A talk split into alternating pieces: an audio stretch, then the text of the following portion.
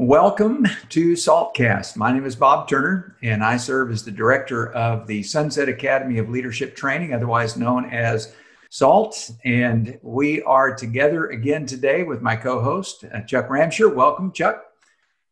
And as well, we have with us again John Began, who works with Trellis. Hello, John. Welcome back. Good to be back.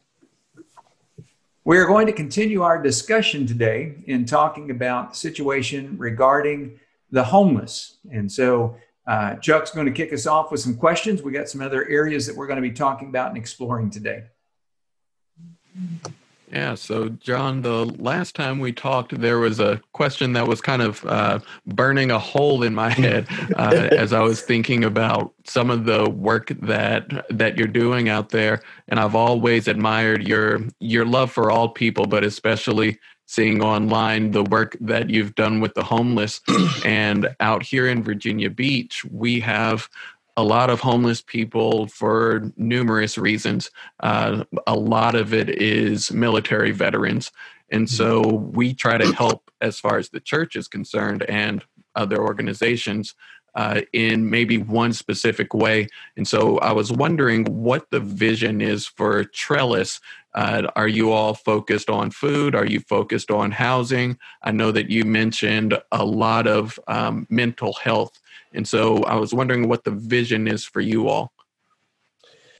Um, our, our, ultimate goal is to get them off the streets and, and into housing. But we don't necessarily run programs. Um, Trellis really is about relationships and collaboration of working with the different churches and businesses and nonprofits to uh, to get them off the streets. But we have a couple things that we do do. Um, I kind of have a unique role because I also work for the city of Costa Mesa as an outreach worker to the homeless. So I kind of wear two hats and I'm always taking them on and off. And there's some things I can do with the city that I can't do with Trellis. And there's some things um, I, you know, I can't do um, because of the religious aspect of it. So I got to be careful. But most of the people on the streets here, they know me as Pastor John, you know, so they generally bring up the religious aspect of it, you know, where I don't. So I can pray with them, all that. Right. Our ultimate goal is relationships, is to build the relationships. And we do that in several different ways. So we partner with uh, nonprofits that are providing meals, that are providing uh, food for them, providing clothes. Uh, we have churches that donate that. we have a, um, a program called the Check-in Center, where the homeless are able to bring their belongings to um, uh, a store area where they get like a 20 bin, uh, bin uh, storage bin, and it's there locked up. They can get it mm-hmm. twice a day, early in the morning, six in the morning till 7:30 in the morning, and 6:30 at night till 7:30 at night. That for us is a key place of contact for the homeless. Um, we have volunteers. It's all run by volunteers from the different churches that we have and we probably have over 70 volunteers. We're open six days a week on that, but we try to be intentional. Trellis's goal is to be intentional in relationships so we can build some trust um, and help them move forward. Because usually the homeless are very resistant. They like things given to them, but they don't trust anybody. And because for most of their life, everything's been taken from them, um, they've lost it, and people take care, take advantage of them on the streets. So we really try to build relationships with them so we get to know their story. We get to tell them our story, why we do what we do, and how God has changed us. And then we share God's word on how that can change them as well. But the, the ultimate is let's build that relationship so we can help them move forward into housing. And we point them to the city to where there's a process to help people get off the streets, you know, through the government agencies and the support that they have, whether it's HUD housing, low income housing, uh, veterans. So we have connections with, with all of them as Trellis and me also as the city that are able to point people to move forward and how to move forward when they're ready to move forward. Does that make sense? I hope it does. It makes, oh, yeah. it makes perfect sense. Yeah. So that that's a key element. The check-in center, they just go there and they pick up their belongings and they sit down and we just get to talk to them and get to know them. And uh, sometimes they come up higher than a kite. Usually they behave themselves for the most part. Um, but it's a it's a place where we can uh, build that relationship. We also have a back to work program. It's called the Community Impact Team, where we have businesses and individuals will sponsor a homeless person or team. So we have a Mariners Church, which they have a small congregation of about 20,000 members. And uh, they, they take five of our homeless every Monday and they clean their auditorium. They pick up the trash, they vacuum, they wash the windows, wipe down the down the chairs, and they get paid um, in gift cards. They get paid twelve fifty an hour, and usually it's a four hour gig, so they get a fifty dollar Visa gift card the following Saturday.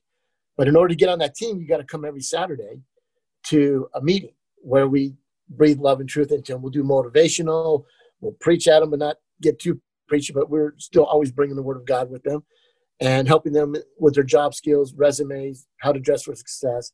But also, that's another place where we are able to connect and build relationships with them.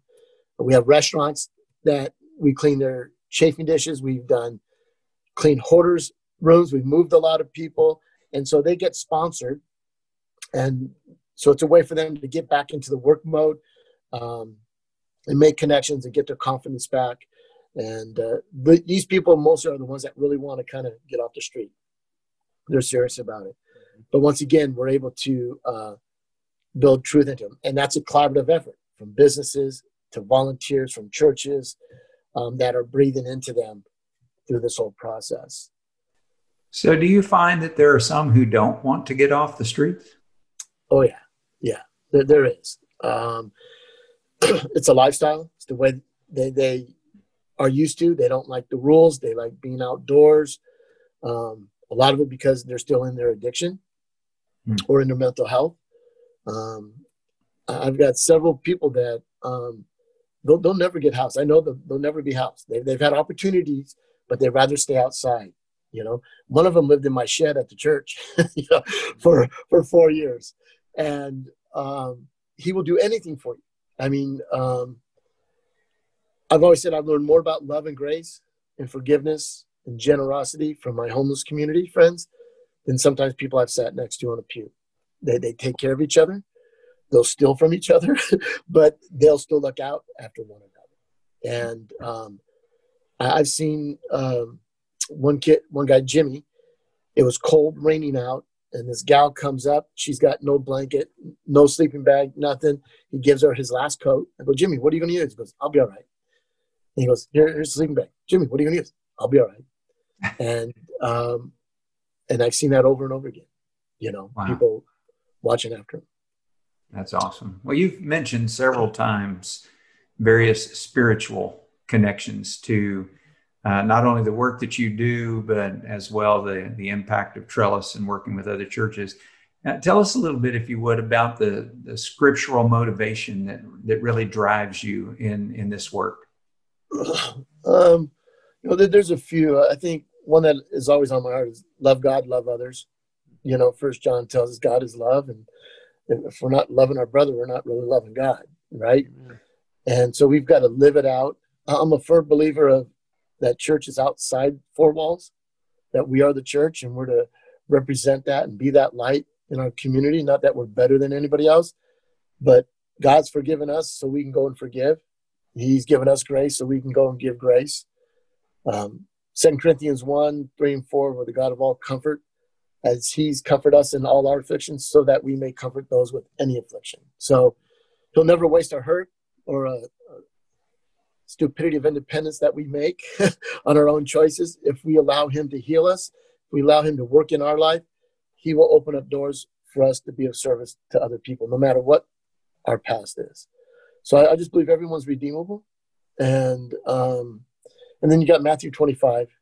Yeah. You know, when did I see you hungry? When did I see you needing clothes? It wasn't like it, they were doing a ministry. They just saw people that were hurting and they just helped them.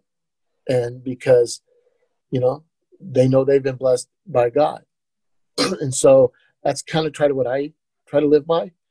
Um, don't always do a good job on that, but um, trying, you know, each day.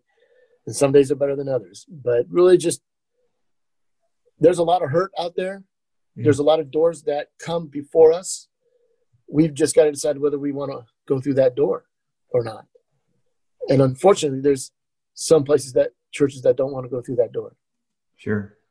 Well, I, I love the fact you use Second Corinthians one, and I, I couldn't help but think when you when you said that how oftentimes we we tend to look at Scripture through one set of eyes, and every time I've thought about the God of all comfort who comforts us in our affliction, so that we might comfort others in their affliction, I, I've never made application of it in the way that you did, and yet should.